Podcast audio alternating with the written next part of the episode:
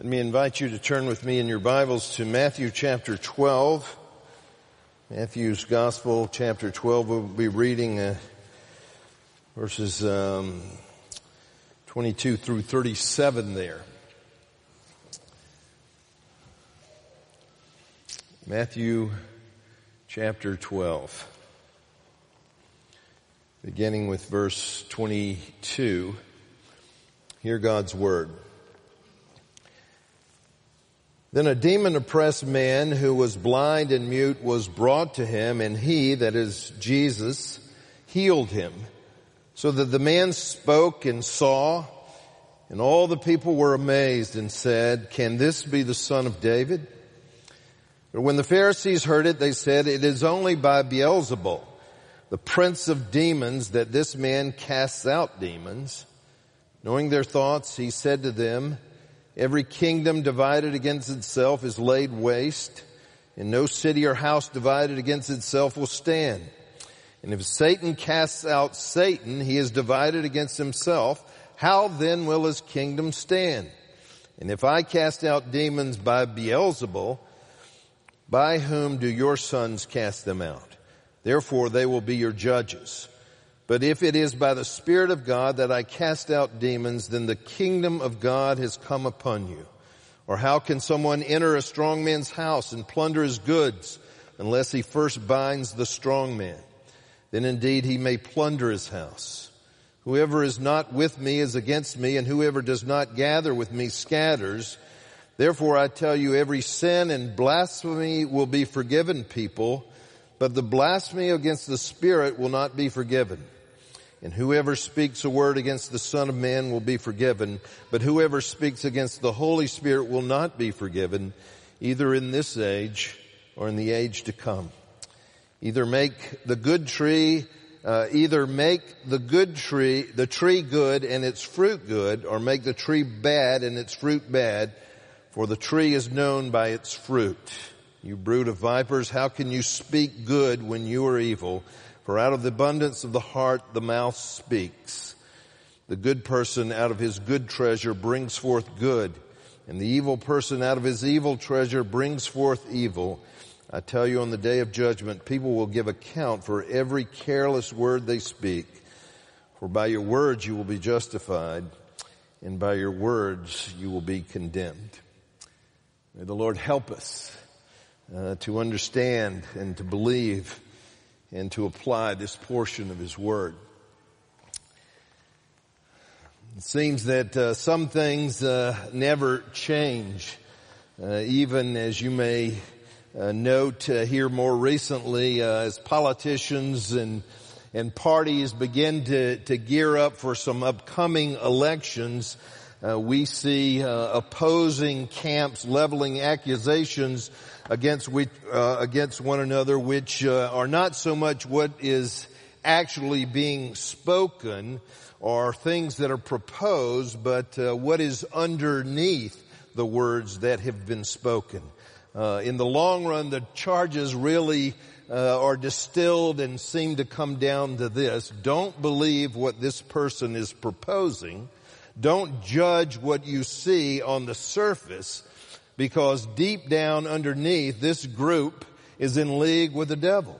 Now they wouldn't say it that way. Uh, we're more sophisticated uh, than that, but in essence, I believe that is what uh, they'd like you to believe.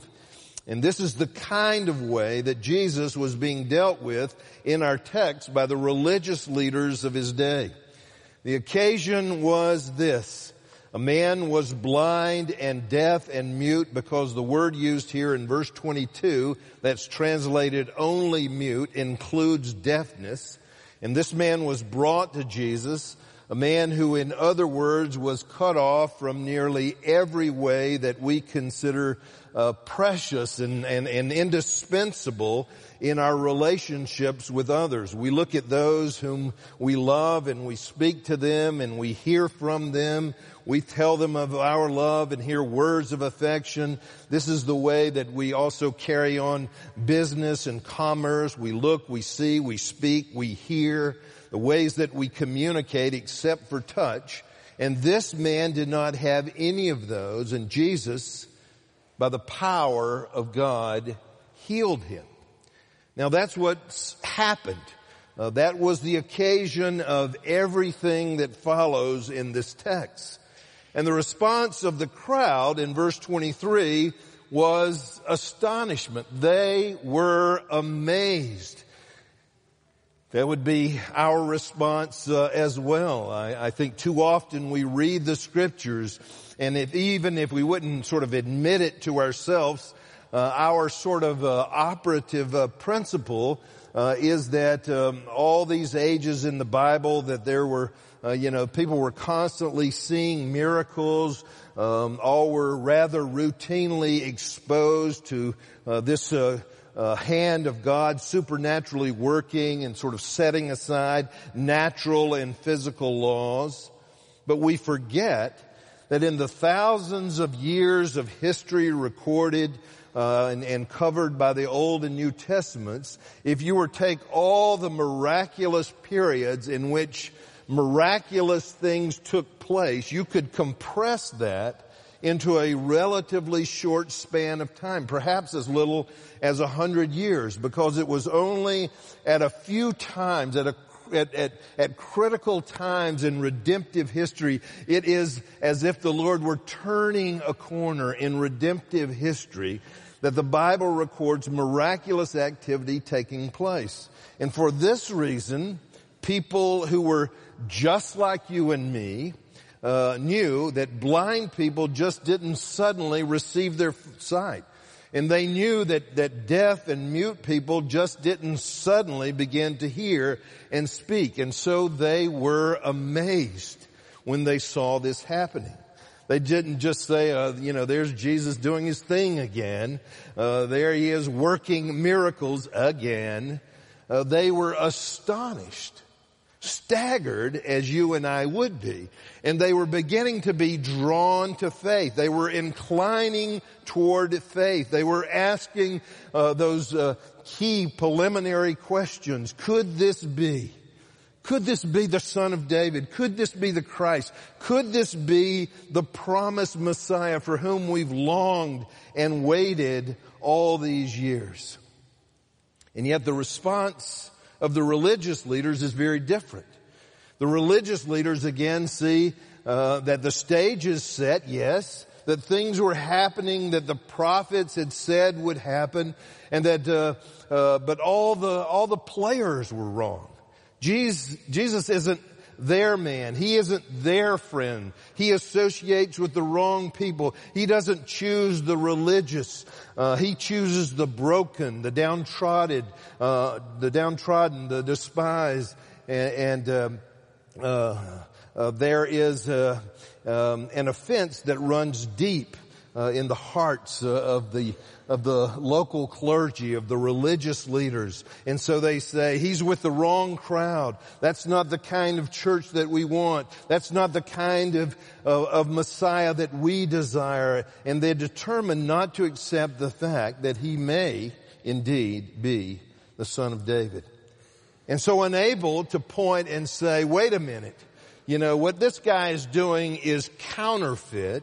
Uh, this isn't genuine. This isn't what it appears to be. This is all sort of smoke and mirrors, unable to say that he did not do what all had seen him man- manifestly do here and at other times. They said, yes, he worked a miracle, but we'll tell you how he did it.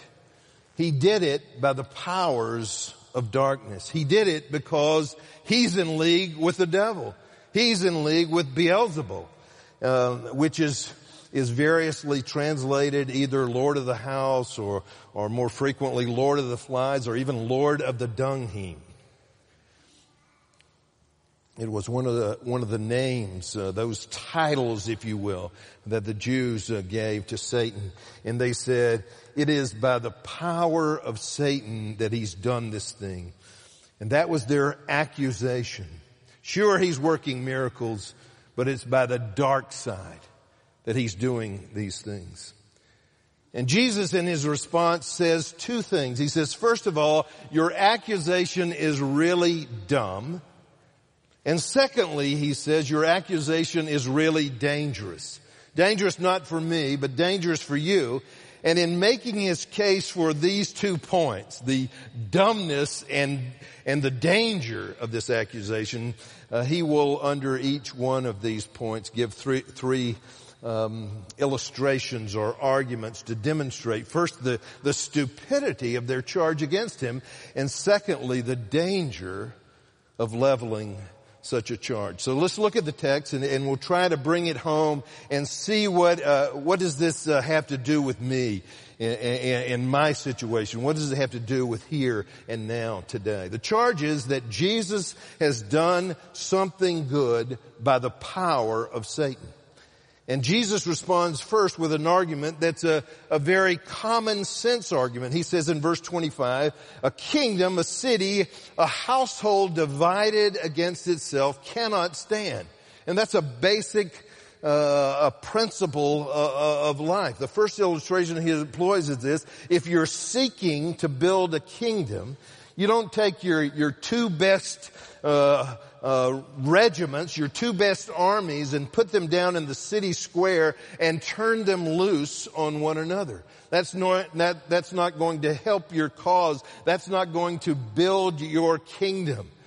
Um, that's not going to help uh, you in any way. If you're going to um, if you're, if you're setting up your fortifications, you don't turn your artillery on yourself and try to destroy your own city. And so Jesus says, what do you think?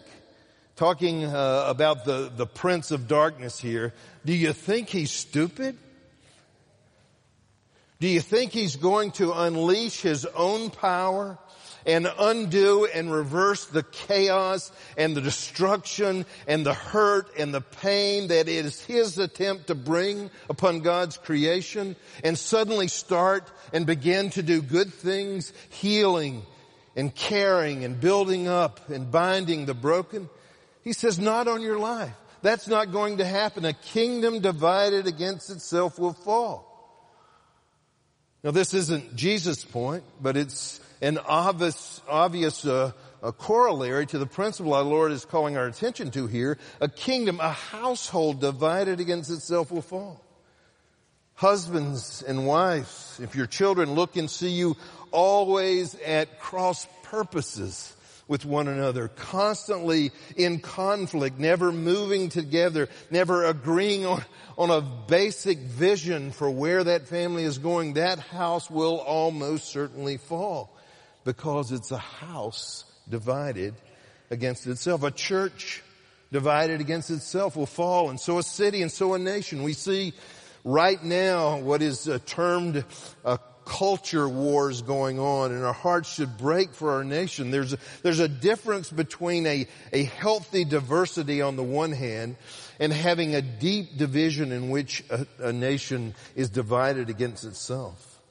Like a house divided against itself it cannot long stand. And Jesus says this simply is a principle which is obvious. And so he says it's absurd, it's, it's dumb that you should level such a charge.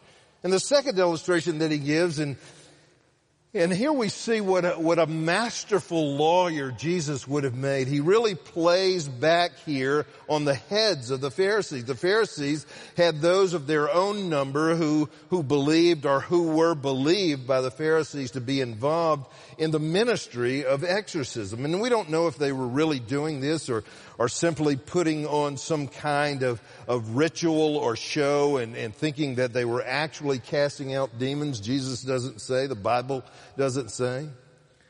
But it's clear that they had people involved in ministries of exorcism whom they believed were casting out demons. And so Jesus says, wait a minute.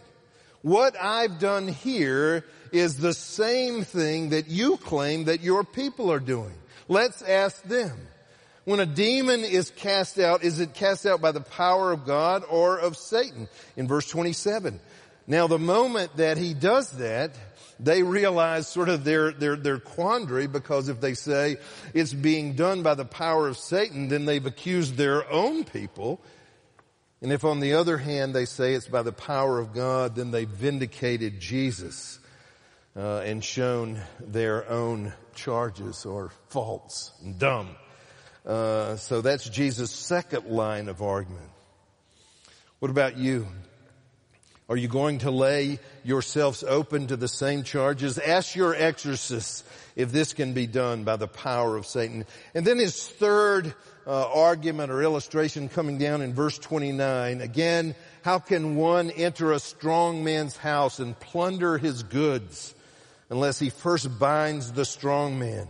Then he will plunder his house. Uh, if you want to get something that you be- believe belongs to a strong man, you just don't go up and, and tap on the door and say, I'm here for your, your plasma flat screen TV and your money and your jewels.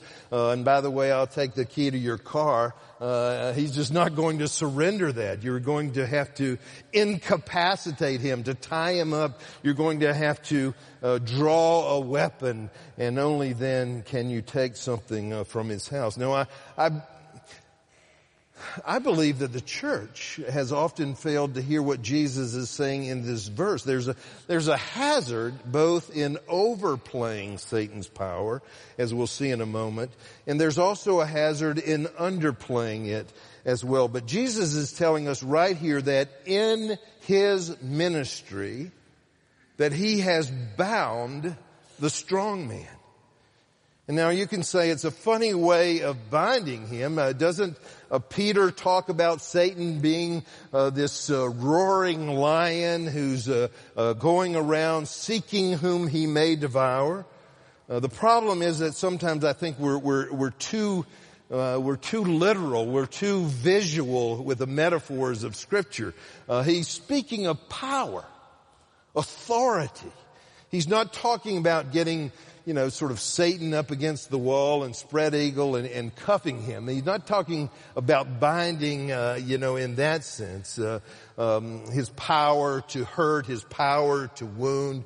And what Jesus is saying, I believe, with regard to himself, with regard to his ministry, is that Satan is bound. Where did it happen? It happened in the wilderness. You remember back in Matthew chapter 4, Satan went out into the wilderness to do the same to Jesus that he had done to our first parent. The Bible speaks of Adam as the first Adam and Jesus as the second Adam. The first Adam was tempted with the lust of the flesh and the lust of the eye and the pride of life and he fell and consequently God's uh, good creation uh, um, was uh, turned into a wilderness. We have all the consequences of that sin visited upon God's creation. And the second Adam came and went out into the wilderness and led us back to the garden. And there he faced Satan down. And the same three temptations were brought to him as were brought to our first parents. But the second Adam stood and he resisted him with the word of God. It is written, it is written, it is written. And Satan's power was broken. There was a demonstration now in time and space that Satan cannot simply have his way with those who will submit themselves to the Word of God and to the Lord's power. Jesus didn't drive him away in his own innate strength. He did it in the same way that you and I are to do it, filled with the Spirit, standing under the authority of God's Word, and saying to the tempter uh, and to the temptation, it is written, thus saith the Lord. And he drives, as it were, Satan from the field, so that now in Christ, as the kingdom moves forward, Satan is bound and his house can be plundered. Indeed, we can look at the, the nations before Jesus and see them under the deception of Satan and then see how after Jesus' ministry, the gospel begins to move out through the world to every tribe, to every tongue, to every nation and people group.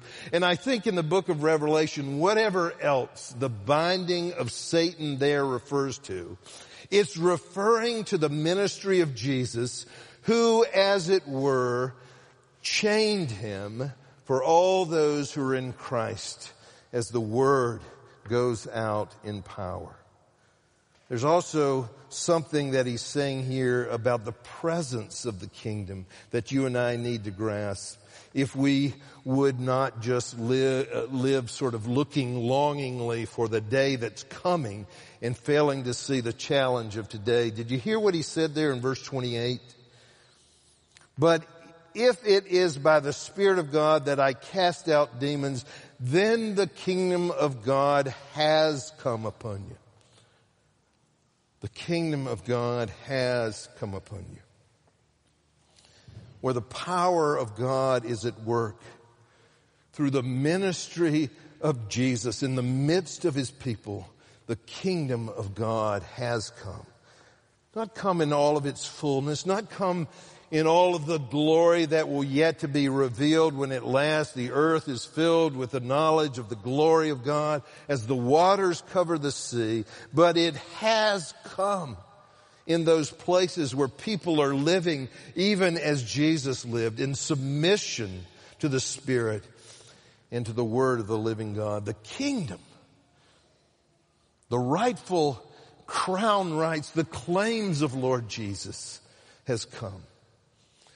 Do you know that kind of power in your life? Can you say as you live your life, the strong man has been bound and in Christ I am by His enabling grace beginning to plunder His domain. That's one sense in which we need to, to look and see a spiritual warfare. Now what's the bottom line in all of this? And how does it really impact upon us? The force of our Lord's argument in this first section is found in this that he is able to say to those who would bring an accusation against him, look at my deeds. Look at what I have done and tell me what is wrong. Look at what I've done. Remember, uh, he's done this before throughout Matthew's gospel. Look at my works. What have I done that's worthy of your accusation? I've healed. Are you going to accuse me for doing good? And here in our text he asks, what have I done? You're saying this is the work of Beelzebub. How can you be so dumb? How can you turn things on their heads? Examine what I've done. Can you really bring any charge against anything that I've done? Don't talk about nefarious, dark schemes uh, uh, underneath that you can't prove. Don't talk about what's in my heart or, or, or what's in my mind. Look at what I've done and tell me what is wrong. And they could never do that. Jesus would use this argument again and again. Uh, John uh, would record Jesus in controversy again in John chapter 10. And they're bringing charges against him again. And Jesus says, if you don't believe my words, then believe me because of what you've seen me do. Now what's the application of that? In this time of what we call Again, culture wars. Uh, our words are being thrown around and you and I who call ourselves the body of Christ in the world, who claim that people who would know Christ should be able to look at us, should be able to say to those who, who stand against the church of our Lord Jesus Christ, not listen more carefully to our explanation of the gospel. That too, yes. That's how people are saved. But the proof ought to be in saying, look at us. Look at us. What charge do you bring against us? Have you any accusation? And the tragedy, I'm speaking of myself now, is that too many of us spend our lives in words and cannot say, look at our lives. Look at our deeds. What charge can you bring? Our lives are poured out for Jesus Christ. And we're seeking to serve Him in all His fullness. The danger of hearing only the message of justification by grace through faith, which is the message that saves, is a failing to hear that we were saved for good works. Saved not by good works, but for good works. We know it well, Ephesians 2, 8 through 10, for by grace you've been saved through faith and that not of yourselves is the gift of God, not of works, lest anyone should boast, for we are his workmanship, created in Christ Jesus for good works, which God prepared beforehand that we should walk in them. And Jesus would say to those that would bring accusations, you silly, dumb people. Your accusations are baseless because when you look at my life, you see what I've done.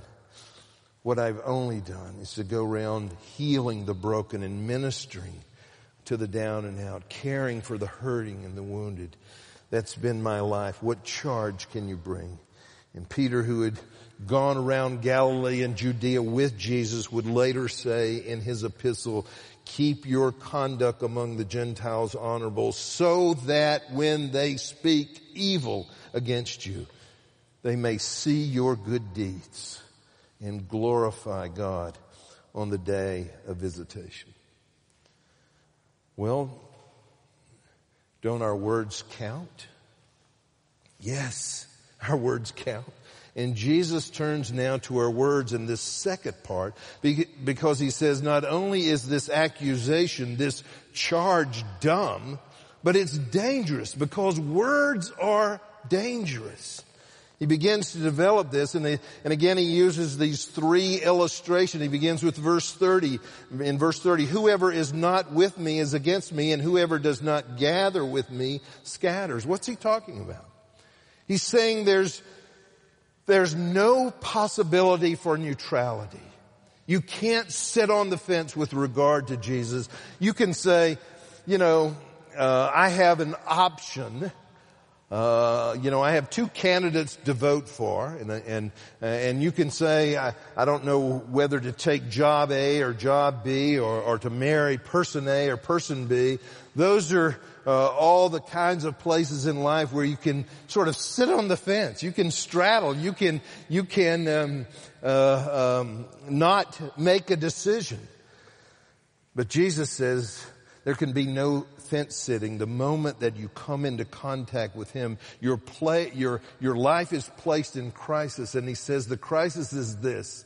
You, if you are not for Him, you are against Him. Now sometimes people try to soften that by saying, uh, hey, wait a minute. Jesus also said in Mark chapter 9 that who's, that he who's not against us is on our side. So he's softening that, isn't he? But that's not what he says. These are two entirely different things, two entirely different contexts. The, this text in Matthew, and again when, when Luke in, in, in a parallel account of this, uh, gives this same quote, uh, Jesus is talking about how people relate to him, to Jesus. To, the, to, to Jesus as the, as the Son of God, as the Savior of sinners as the Lord and sovereign. How do you respond to me? And he says, if you are not for me, then you're against me. You can't be neutral. In Mark chapter 9, the disciples have looked and seen a guy who's, who's doing things in Jesus' name. He's caring for the poor and the hurting. He's bringing healing, but he's not part of their group. And they say, hey master, he's not one of us. He's not in our group. He's not a part of our denomination. Make him stop. He's using your name. He's doing all these things unauthorized. And Jesus says, leave him alone. If he's not against us, then he's for us. He says us, not me.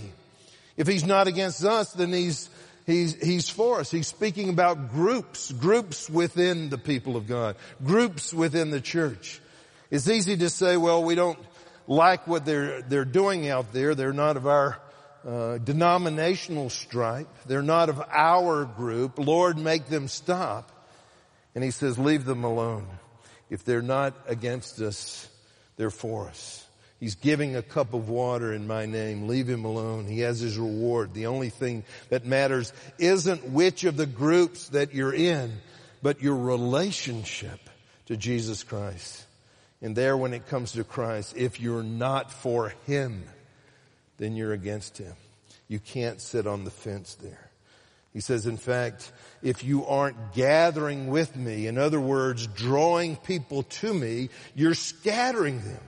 That's what's happening here. Jesus had done this, this mighty deed. The people are looking. They're starting to be drawn to Jesus. Could be this, uh, could this be the Messiah? Could this be the long promised Savior and deliverer and champion of God's people? And the Pharisees come in and say with their words, see, and, they seek to scatter people away from Jesus and says, no, he's not the one. What he does is by Beelzebul.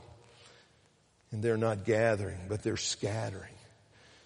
And then he turns to some of the most difficult and, and convicting verses in scripture, ones that have caused tremendous anxiety uh, to a lot of people because they concern um, what we call the unpardonable or the unforgivable sin in verses 31 and 32.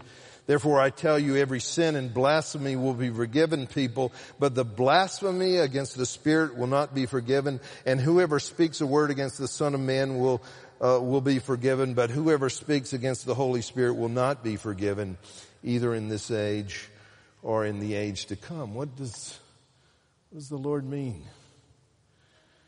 Does he mean that someone who foolishly or perhaps in some uh, stupor or drunken dare, uh, you know, uh, um, profanes or curses the Holy Spirit. Now he's sinned pardon, unpardonably.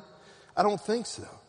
Look at again in its context. He's saying, in the context of, of chapter 12, blasphemy against the Holy Spirit is the persistent attempt to call what God is doing a work of Satan.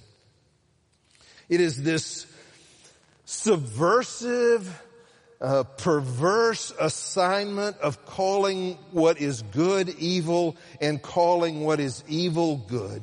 It's the final stage of declension away from God that Paul describes in Romans chapter 1.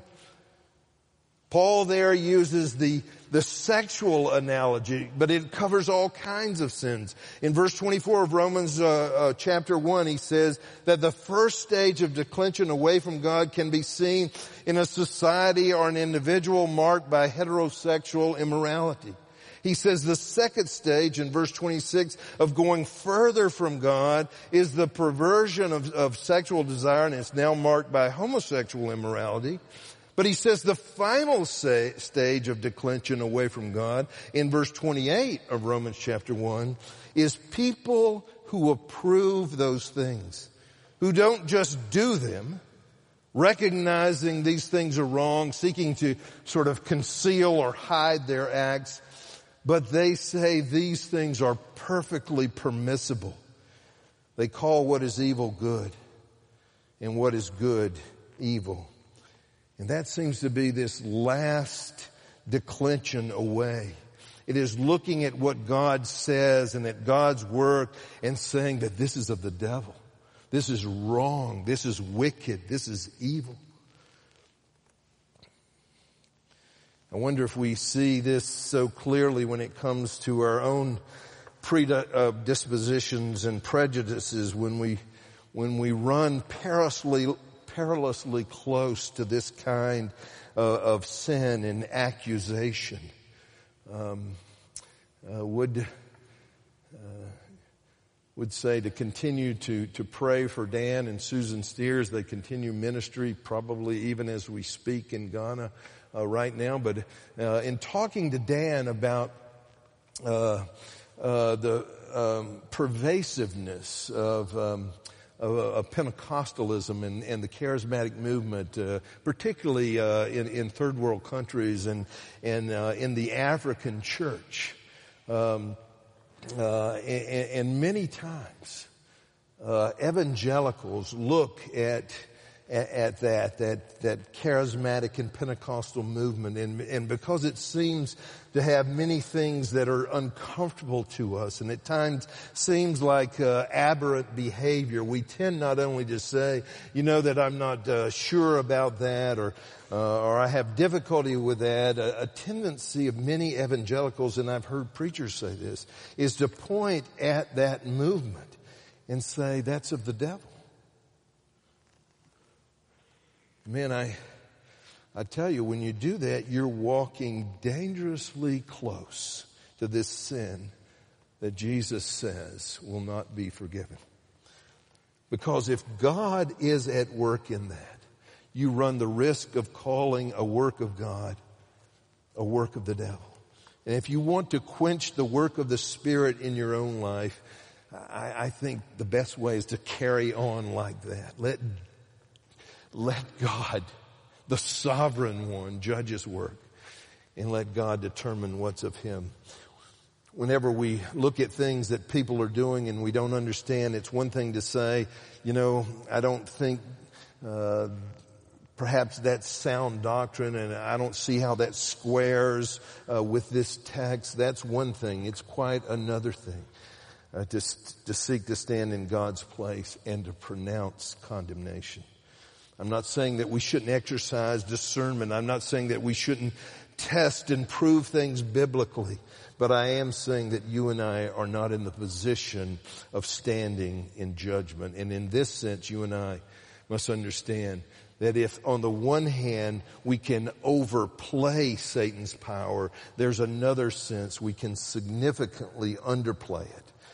Uh, there's a uh, there's a most interesting and arresting passage to me in in Jude, that little one chapter book uh, before Revelation, when Michael the archangel contested with the devil regarding the body of Moses. Uh, it's an interesting passage there. The archangel Michael didn't dare pronounce a reviling accusation against the devil, but instead the Lord, the Lord rebuke you.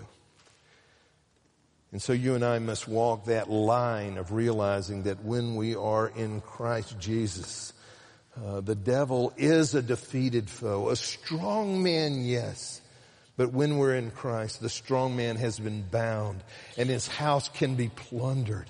But when we uh, strike out on our own, seeking to stand, you know, uh, to, um, uh, to usurp God's prerogatives and pronounce reviling curses, uh, we must see the archangel not even attempting such a bodacious thing. Indeed, he says, the Lord rebuke you. We're not the judges of the living and the dead. And finally, uh, we're out of time.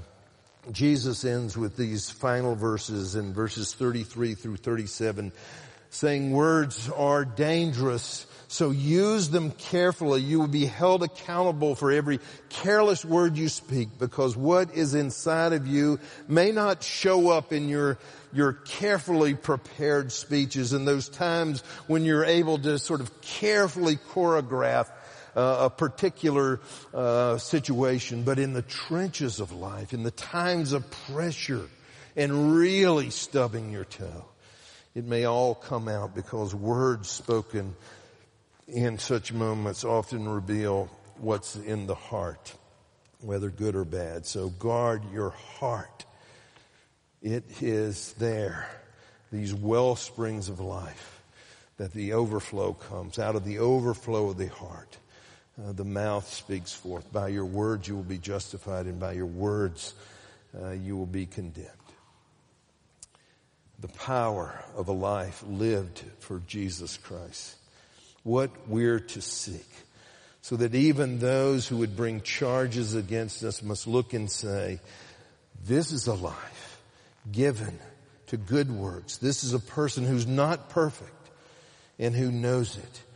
Uh, yet these are ones seeking to grow into lives that look like Jesus' life. May God help us. May God help us in seeking to do good and speaking words that reveal that goodness, words that heal and not hurt, words that discern and not uh, judge. May that be not a, a veneer, but uh, it be the God that it be the work of God's transforming grace going on inside our lives. God, help us to that end. Let's pray.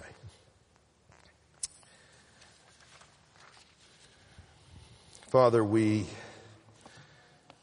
we plead and we, we beg that you may help us to grow into the Lord Jesus, knowing that we will not until at last we see him, but may we now be learning so to be